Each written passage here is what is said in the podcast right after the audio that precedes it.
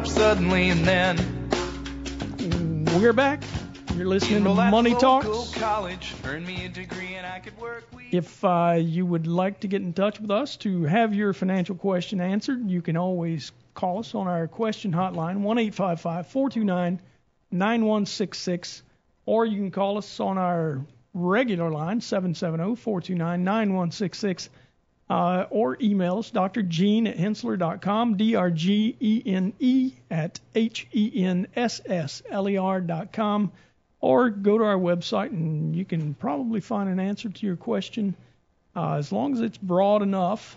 Um, we have lots to see there, uh, lots of good information. So uh, when we left, we pretty much left behind government shutdown, Fed monetary policy, and trade war with China talks.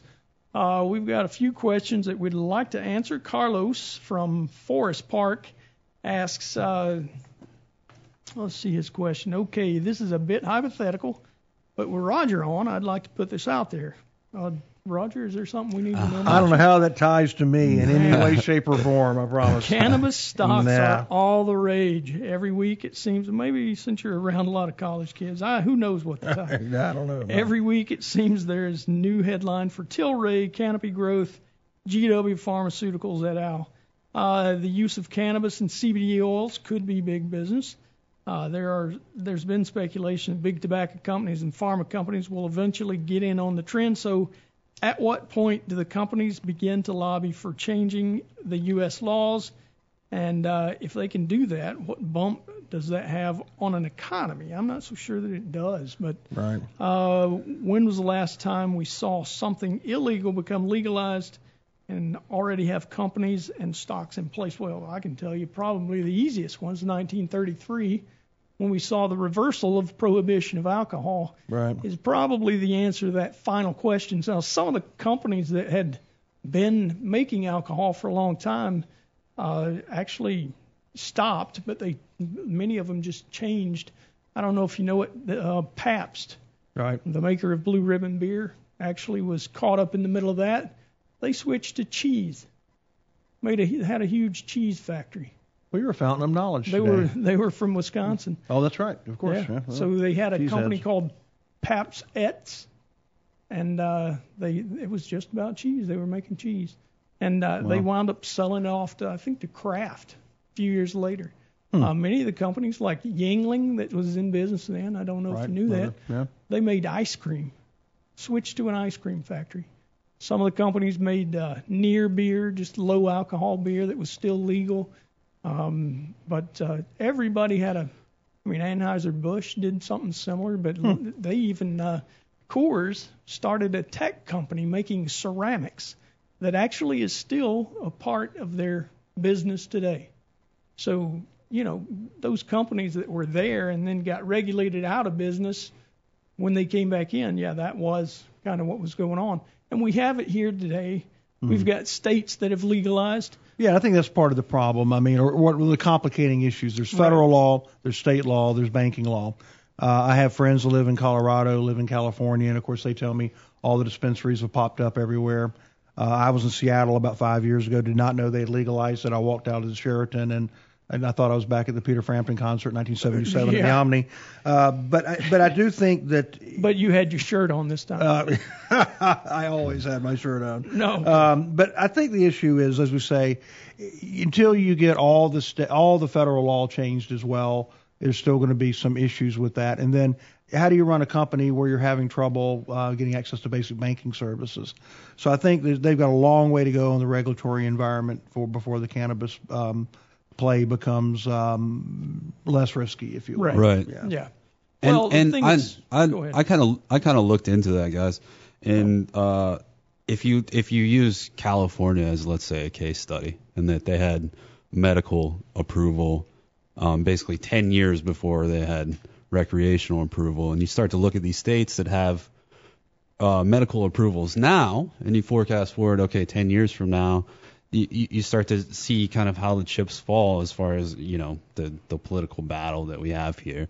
It starts to feel like it's could be it could be a possibility going into you know 2026, 2030, somewhere around that area, just at the pace that we're starting to get across the electoral map now. So Yeah. it's just something to keep in mind. But one thing I wanted to get back to, Troy, is you you had all these unique cases of manufacturers swi- Sure. switching their manufacturing into really random things. Well, if you think about the uh, the uh, cannabis industry and its kind of uh, nation stage right now, once you get to that federal legalization, well, let's look at Canada for instance. They have it's it's fully legal in Canada. They're having supply shortages out to 18 months.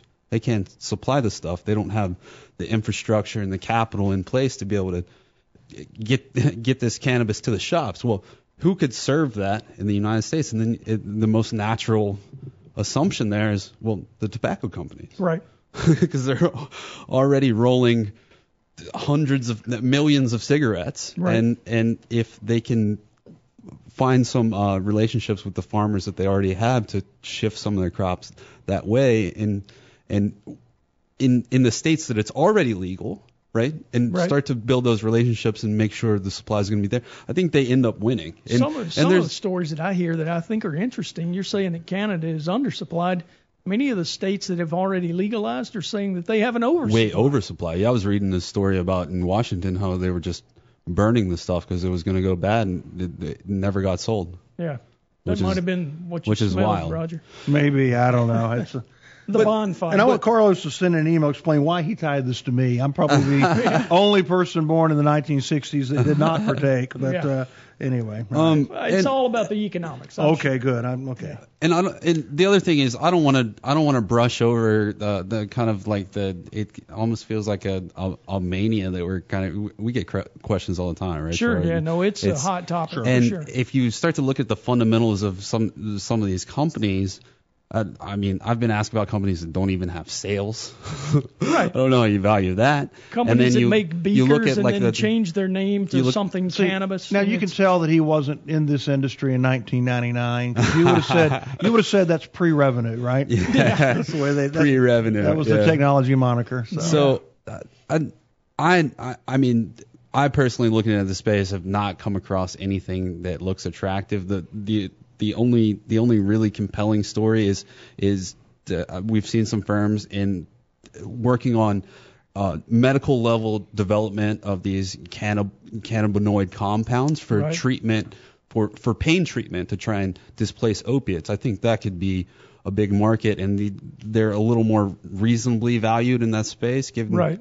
But uh, I mean, you've got all you got all sorts of crazy valuations on some of these companies. I, I mean, I was looking at the top holding. It's like 10% of this big marijuana ETF, MJ Canopy Growth. Right. It's at a hundred times sales.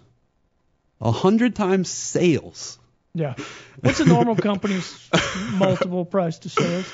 Somewhere Uh, between one and two. You said a hundred. Yeah, it's just Yeah, it's- bizarre. And, and uh, you know, although it hasn't taken over the market like tech stocks did in the 90s, Roger, you made the you made the uh, tie-in, but the reality is, in that small space, it's that bad. Yeah. The, the valuations are just absolutely unbelievable and and not something that I could support. Um, but again, I, I believe that tobacco. I mean, he Yeah. says it in his question. I believe big tobacco. Jacob, you made the case. Uh, that's really who's going to win this game. and that in the end. whole that whole space is really cheap right now because you've seen this push from the regulators to try and ban any sort of flavored cigarettes. Well, Right. under that umbrella is going to be menthol cigarettes. So Right. all these huge tobacco manufacturers are seeing sentiment in their stocks fall fall off because everyone's like, oh, okay, well they got 30% of revenues under threat. They got very attractive dividend yields, and the the news hasn't been big behind it, but they've been active in acquisitions in in some of these small stakes. I mean, we've seen stakes taken in in marijuana companies, uh, sizable stakes, right. uh, to try and get a foot in the door to the for these tobacco. So again, I, I mean, if if it's me, if I was going to play it, you ask me how do you play cannabis. Buy some of the cheap Buy- tobacco stocks. Get paid f- a five percent dividend Yeah. yield to wait ten years for. Right. To tie one thing into your point about uh, menthol, you'll look at the the uh, contribution to sales, to revenue, and uh, it'll be significantly less as a percentage of what the stock has fallen uh, off Oh, of, of the course. news. And, uh, And those you know, folks are going to smoke make- anyways, even if you do ban it. Yeah, they'll, and if the brand stays around, that's still going to be the one they're loyal to. Yeah. All right, mark it up or down, Jacob. I'm not going to ask Dr. Todd really doesn't talk. Up to you. Thanks for listening to Money Talks. We'll be back next week.